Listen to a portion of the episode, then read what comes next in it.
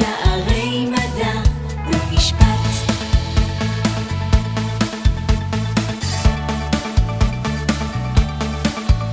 אתם מאזינים לפודקאסט האקדמי של שערי מדע ומשפט, והפעם פודקאסט בנושא הסדרי טיעון עם פרופסור מיכל תמיר מהקורס סדר דין פלילי. שערי מדע ומשפט. אז אנחנו נדבר היום על הסדר הטיעון. מה זה הסדר טיעון? בעבר כינו הסדרי טיעון במינוח עסקת טיעון, שזה התרגום המדויק של המונח הלועזי פלי בארגן. השימוש במונח הזה ביטא קצת התייחסות שלילית למוסד. אבל עם השנים המוסד הזה קיבל מעמד לגיטימי יותר בשיטת המשפט שלנו, ובהדרגה המירו את השימוש למינוח הסדר טיעון שיש לו אופי חיובי יותר. מדובר בעצם בהסכם שנעשה במסגרת המשפט הפלילי בין רשויות התביעה לנאשם. במסגרת ההסכם הזה הנאשם מודה בחלק מהאישומים שמיוחסים לו, ובתמורה התביעה מסירה חלק מהאישומים מתוך כתב האישום או מקלה באופן אחר בכתב האישום. לעתים הסדרים כאלה כוללים גם הסכמה על חומרת העונש שידרש בגין האישומים האלה שבהם הודה הנאשם. אז בעצם הסדר טיעון מאפשר לתביעה ולנאשם להסכים על התוצאה, ובכך הוא חוסך את ניהול המשפט הפלילי.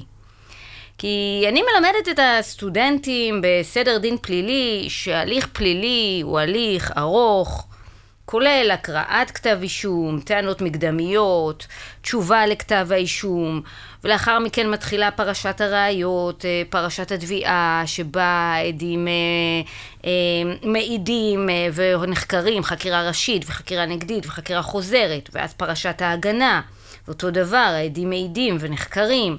לאחר מכן מגיע שלב הסיכומים, הכרעת הדין. אחרי הכרעת הדין מתחילים בניהול ראיות לעניין העונש, סיכומים לעניין העונש וגזר הדין. ורק כשיש לנו הכרעת דין וגזר דין, יש פסק דין שלם של המשפט הפלילי שעליו אפשר לערער. אז לכאורה זהו ההליך הפלילי, אבל הסדר טיעון מייתר את כל ההליך הארוך הזה. למעשה יש הודיה של הנאשם על בסיס הסדר הטיעון, הרשעה, ואין צורך בכל ניהול פרשת הראיות. אבל מה שמעניין, שהסדרי הטיעון הפכו לכלל ולא החריג. כלומר, מרבית התיקים הפליליים במדינת ישראל מסתיימים בהסדרי טיעון. לא מנוהל הליך פלילי. והדבר העוד יותר מעניין, שלמרות המשקל הגדול והולך של הסדרי הטיעון בשיטה שלנו, עד היום קודם כל לא הוכרע מה המעמד הנורמטיבי של ההסדר, כלומר, מה זה החיה המשפטית הזו? זה חוזה, זה הבטחה מנהלית, ולא הוחלט איזה מערכת דינים חולשת על העניין.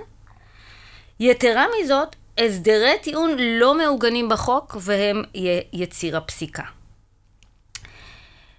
אז מה הסיבות לזה? הסיבות לזה שהסדרי טיעון בעצם התפתחו בישראל בדומה לשיטות של משפט מקובל, שבהם המשפט מתפתח הרבה מאוד באמצעות הפסיקה. הם התפתחו בפסיקה לא באמצעות איזשהו מהלך חשיבתי מסודר, אלא מתוך רצון באמת לייעל את ההליך הפלילי, לקצר את ההליכים, להשיג תוצאות אפקטיביות ומהירות. ובסופו של דבר זה התפתח למוסד שכאמור חולש על ההליך הפלילי. מי שקרא את המאמר שלי ושל יוני ליבלי על הסדרי טיעון, ראיתם בוודאי שאנחנו לא סבורים שחייבים להכניס הסדר טיעון תחת איזושהי קטגוריה משפטית מסודרת, להכריז האם הוא חוזה רשות או הבטחה מנהלית, אלא פשוט חשוב יותר להבין שהסדר טיעון הוא הסדר טיעון, הוא מוסד משפטי מיוחד שהדינים לגביו צריכים להיות יותר ברורים.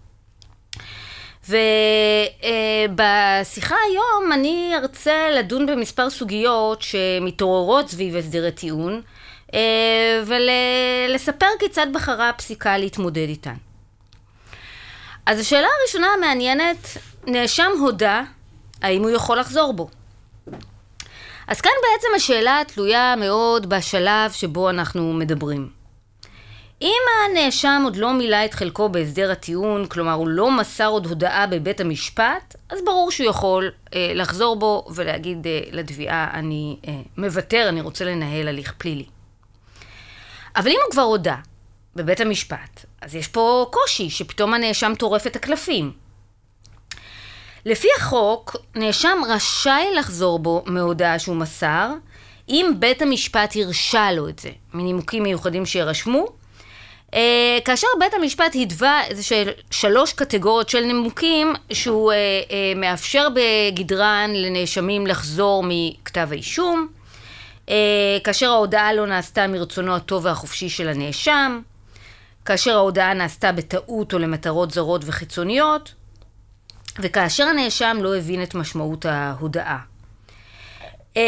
בית המשפט גם עשוי להתיר לנאשמים לחזור כשההודעה ניתנה, כשהם לא הוזהרו מראש שבית המשפט לא מחויב בהסדר טיעון, או כאשר למשל בא כוח הנאשם המליץ על הסדר הטיעון אבל הוא פעל מתוך מניעים זרים או מתוך הפרת אמונים כלפיו וכו'. בכל מקרה בית המשפט יבחון מה המניע שבבסיס בקשת הנאשם לחזור בו מההודעה. אם זה לא אקט טקטי או תכסיסני שנועד להשיג איזשהו רווח דיוני משפטי, אז כנראה הוא יאפשר לנאשם לחזור בו מההודעה. אבל מה קורה לאחר מתן גזר הדין? האם אחרי שכבר נגזר דינו של נאשם על בסיס הסדר הטיעון, האם הוא יכול לחזור מההודעה שלו?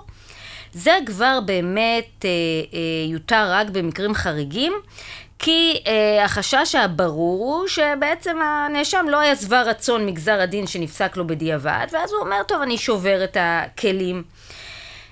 אז כאן באמת צריך להראות קיומם של נתונים חדשים שלא הובאו בחשבון על ידיו קודם לכן, או להראות שהוא באמת לא הבין את המשמעות של ההודעה, או שלא הזהירו אותו בנוגע למשמעות הסדר הטיעון, או שהיה כשל חמור בייצוג שלו וכו'. אז זה הנאשם. אבל שאלה יותר מורכבת, האם התביעה יכולה לחזור בה מהסדר טיעון? אז כאן כמובן התנאים הם נוקשים יותר, כי התביעה יש לה יתרונות בניהול ההליך, היא נגישה יותר למידע, יש פערי כוחות בינה לבין הנאשם. וזו שאלה של היכולת של התביעה לחזור בה מההסכמה להסדר טיעון, נדונה בפרשת ערביב. תקווה ערביב הוא אשמה בעבירות סמים ובהחזקת נשק שלא כדין. במסגרת הסדר טיעון היא הסכימה להודות באישומים על סמים, ובתמורה התביעה ויתרה על האישומים בהחזקת נשק שלא כדין. יומיים לאחר החתימה על ההסדר, הפרקליטות מודיעה שהיא קיבלה מידע חדש, והיא לא מוכנה להסדר הטיעון. היא לא מוכנה להסתלק מהאישום על החזקת הנשק. ערביב עותרת לבג"ץ ואומרת, הפרקליטות לא יכולה לחזור בה ככה באופן חד צדדי מהסדר הטיעון. מצד שני המדינה אומרת, יש לי כאן עובדות חדשות, אני רשאית לחזור בי מההסכמה. והשופט ברק אמר, הסדר טיעון מחייב את המדינה, אבל לעתים היא יכולה להשתחרר ממנו בגלל האינטרס הציבורי, תוך שהיא צריכה לקחת בחשבון איזון בין שיקולים שונים, כמו אמינות השלטון, האינטרס הציפייה וההסתמכות של הנאשם וכו'. והשאלה היא בסופו של דבר, אם התביעה פעלה בתוך מתחם הסבירות. אם היא פעלה בצורה סבירה, בית המשפט לא יחליף את שיקול דעתה. אבל למרות ההכרה בשיקול הדעת הרחב של התביעה, כן, בית המשפט ניסה לתת קווים מנחים. ואמר, יש לנו את הקצה האחד של המקרים שבהם נאשם מילא את החלק שלו בהסדר, ומצד שני, מבחינת התובע לא היה שום שינוי בנסיבות. אז במצב כזה אפשר להגיד שאין שום אינטרס ציבורי שמצדיק לשחרר את התביעה מהסדר הטיעון, וצריך לתת משקל ניכר לאמון הציבור במערכת השלטונית. בואו ניקח את הקצה השני של המקרים. הנאשם טרם מילא את חלקו בהסדר, ומבחינת התובע חלו שינויים משמעותיים בנסיבות, למשל חומר ראיות חדש. כאן יכול להיות באמת אינטרס ציבורי שהתביעה תשתחרר מהסדר הטיעון, כדי להגשים את תכליות ההליך הפלילי.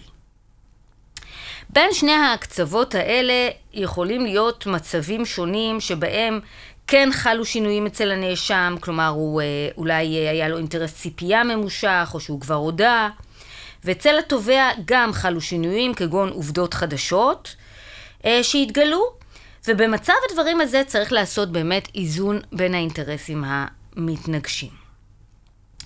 על הרקע הזה, בעניין ערביב, בית המשפט בחן את העובדות וראה שמדובר במצב שהנאשמת עוד לא קיימה את החלק שלה בעסקה, היא עדיין לא הודתה, ומצד התביעה לעומת זאת נתגלו עובדות חדשות שיכלו לבסס את הראיות נגדה. אז אנחנו באחת מסיטואציות הקצה, שאינטרס הציפייה של ערביב נפגע באופן מינימלי, משום שהתביעה כעבור יומיים חזרה מהעסקה, אינטרס ההסתמכות שלה לא נפגע כלל, ומצד שני התביעה רואה אינטרס ציבורי חשוב בלסגת מהעסקה, ולכן בית המשפט אפשר לה את זה. מצד שני, אני רוצה להביא לכם דוגמה, שבה בית המשפט לא אפשר לתביעה לחזור מהסדר טיעון. היה מקרה בשם טורק של אדם שהואשם ברצח ובעוד עבירות נוספות. בבית המשפט המחוזי הוא זוכה מחלק מהעבירות והורשע בעבירות אחרות. המדינה ערערה על הזיכוי שלו, בית המשפט קיבל את הערעור של המדינה והחזיר שוב את הדיון לבית המשפט המחוזי. בבית המשפט המחוזי בשלב הזה נחתם הסדר טיעון בין המדינה לנאשם, שבו נקבע שהוא יודע בכתב האישום המתוקן והם יבקשו 15 שנות מאסר.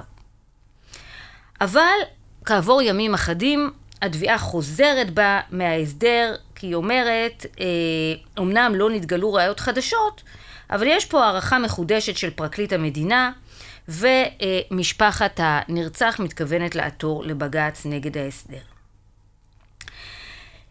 אז כאן אנחנו בסיטואציה שאומנם הנאשם טרם מילא את החלק שלו בהסדר, זאת אומרת הוא עדיין לא הודע, אבל מצד שני גם לתביעה אין פה איזשהו שינוי נסיבות מאוד משמעותי, לא התגלו פה איזה ראיות חדשות, חוץ מאשר שהיו איזה שהם חילופי גברי, מה שנקרא בצמרת הפרקליטות, והוחלט שהסדר הטיעון הזה לא טוב. בית המשפט כאן קבע שהמדינה לא עמדה בנטל להראות מדוע יש לפעול במקרה זה על פי החריג, כלומר החריג הוא להשתחרר מההסדר, ולא על פי הכלל כיבוד ההסדר, ולכן לא אפשר לה לסטות. אז זה לעניין נסיגה מההסדר. מקרה מעניין נוסף, זה מה קורה אם בית המשפט לא מקבל את הסדר הטיעון. גוזר לנאשם עונש חמור יותר ממה שהוסכם בהסדר, והנאשם מערער. מה כאן צריכה התביעה לעשות? מצד אחד התביעה מצופה ממנה לבוא להגן על האינטרס הציבורי ולהסכים עם עונש חמור יותר. מצד שני, היא הגיעה להסדר, היא צריכה להגן על ההסדר שהיא חתמה עליו.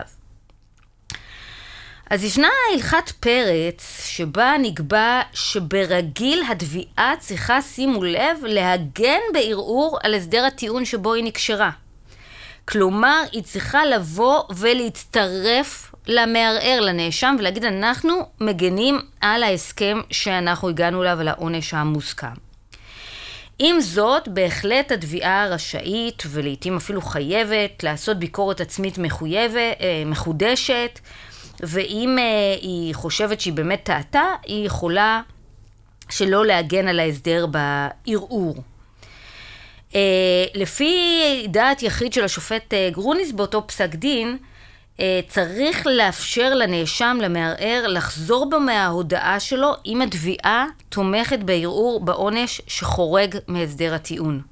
כלומר, בגלל פערי הכוחות המובנים שבין המדינה לנאשם, אם התביעה החליטה שהיא לא מגנה על הסדר הטיעון בערעור, אז לפי דעת יחיד של השופט גרוניס, צריך לאפשר לנאשם לחזור בו מההודעה. שאלה נוספת, מה התנאים להשתכללות של הסדר טיעון? זאת אומרת, מתי נגיד שהסדר טיעון באמת נחתם ויש לנו הסדר מוגמר? למדתם בדיני חוזים, גמירות דעת, מסוימות, אבל גם הבנתם שהסדר טיעון הוא לא בדיוק חוזה רגיל. אז השאלה הזו עלתה למשל בפרשת בשע. שם היה הסדר טיעון, התביעה העבירה לסנגורים טיוטת כתב אישום מתוקן, ולאחר טיוטת כתב האישום הזה, הם גם הידיינו לעניין העונש.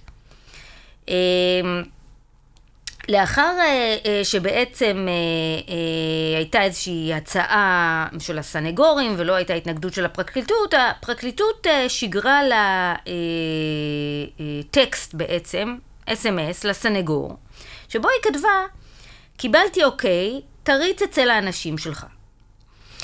ואז באמת הסנגורים התחייבו לבחון אם הם יכולים להגדיל את גובה הפיצוי למשפחת הקורבן וכו'.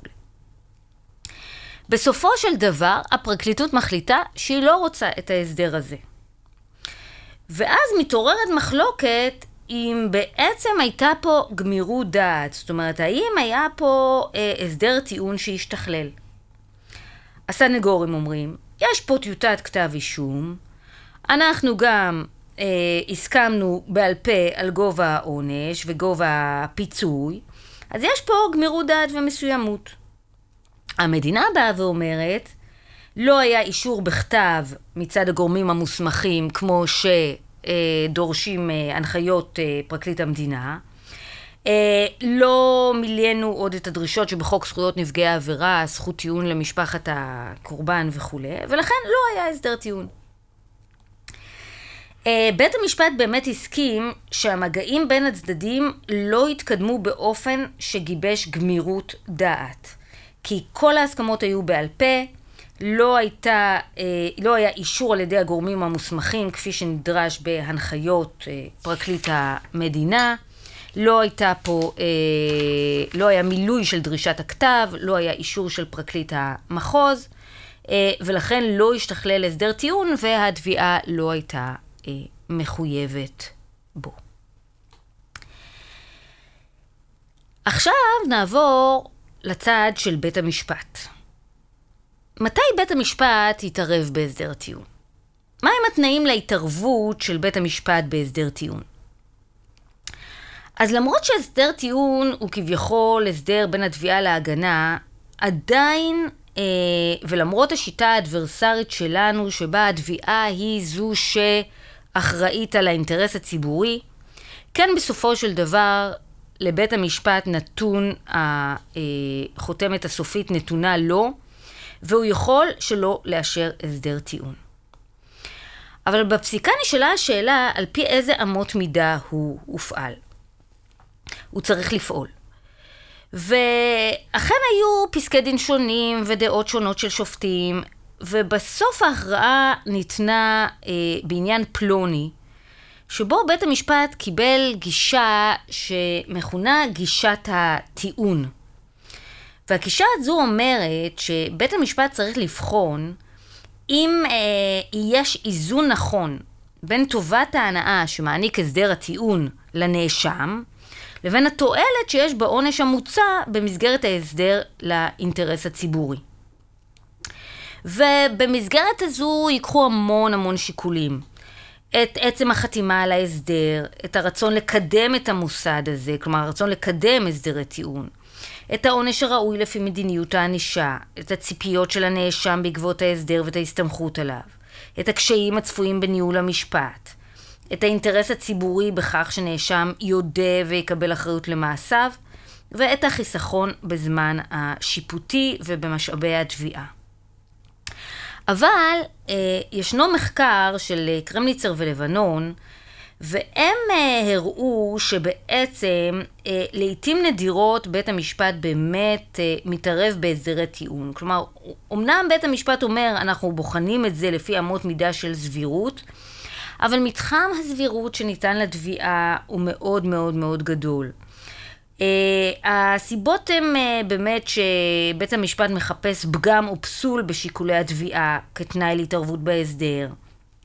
לתביעה יש מרחב שיקולי מאוד רחב, היא נתפסת כגוף מאוד מקצועי שנדיר שמתערבים בשיקול דעתו. בית המשפט מייחס ערך מאוד רב להסדרי טיעון. ובמקרים שכבר הסדרי טיעון בוצעו, בית המשפט מייחס ערך רב לסופיות הדיון. לזה צריך כמובן להוסיף את הנושא של יעילות. בית המשפט ברש גלי אומר שאלמלא נערכו הסדרי טיעון בין התביעה להגנה, הייתה מערכת אכיפת החוק הפלילי קורסת. אז כל השיקולים האלה באמת מובילים לכך שהתוצאה היא ביסוס התוקף והאכיפות של הסדרי טיעון כהסכם בעל אופי מחייב, ובית המשפט לעתים נדירות מתערב בו.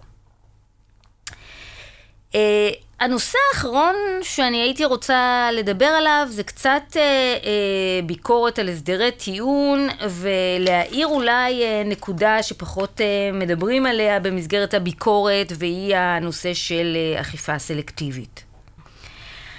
אז אכן הסדרי טיעון סופגים ביקורות מכיוונים שונים.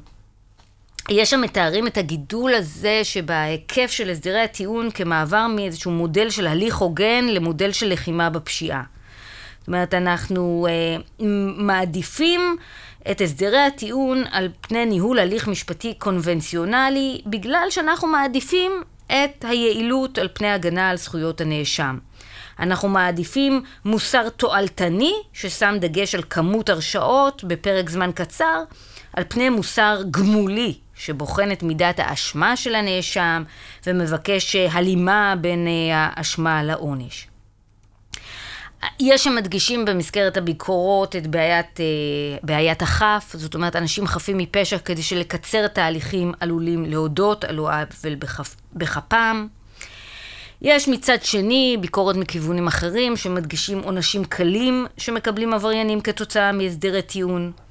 אגב, אני שומעת את הביקורת הזו לפעמים אפילו משוטרים שאומרים, אנחנו סיפקנו את כל הראיות, למה התביעה הגיעה להסדר טיעון, למה היא לא נעלה הליך. אז הביקורות האלה אולי מוכרות לכם, אני רציתי דווקא לעורר בעיה אחרת, נורא מעניינת, והיא מצבים שבהם מספר שותפים היו שותפים לעבירה, ואחד הגיע להסדר טיעון, ואז בהחלט נוצר פער מאוד גדול באנישה. מקרה מאוד קיצוני כזה היה בעניין אגבריה. דובר שם בפרשה של רצח ללא גופה. רצח שהתרחש בשנת 1996, כאשר כתב האישום בכלל נגד המערער הוגש ב-2001, 5 שנים לאחר הרצח. איך התאפשר האישום? בעצם המדינה חתמה הסכם עד מדינה עם השותף, האמת עם השותף הראשי, שהתחייב להוביל אל הגופה, אבל הוא לא עשה את זה.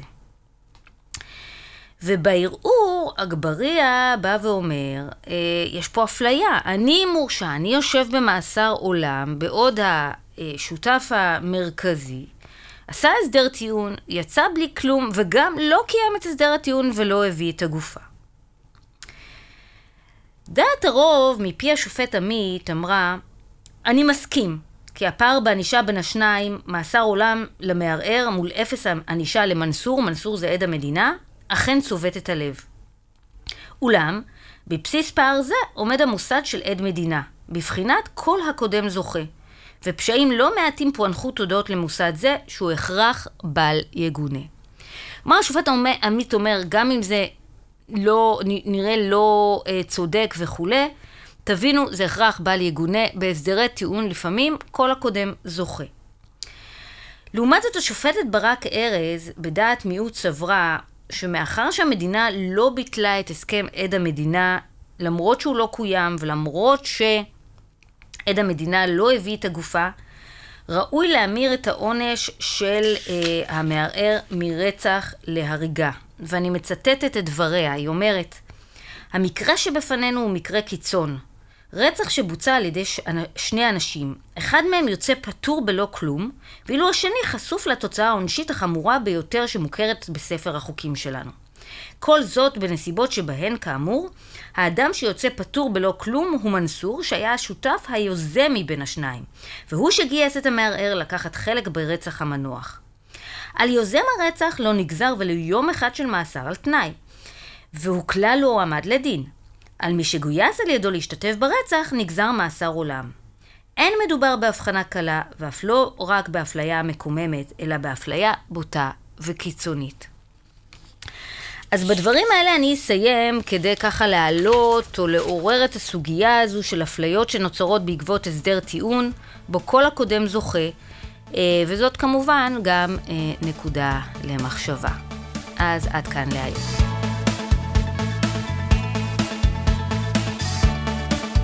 האזנתם לפודקאסט האקדמי של שערי מדע ומשפט.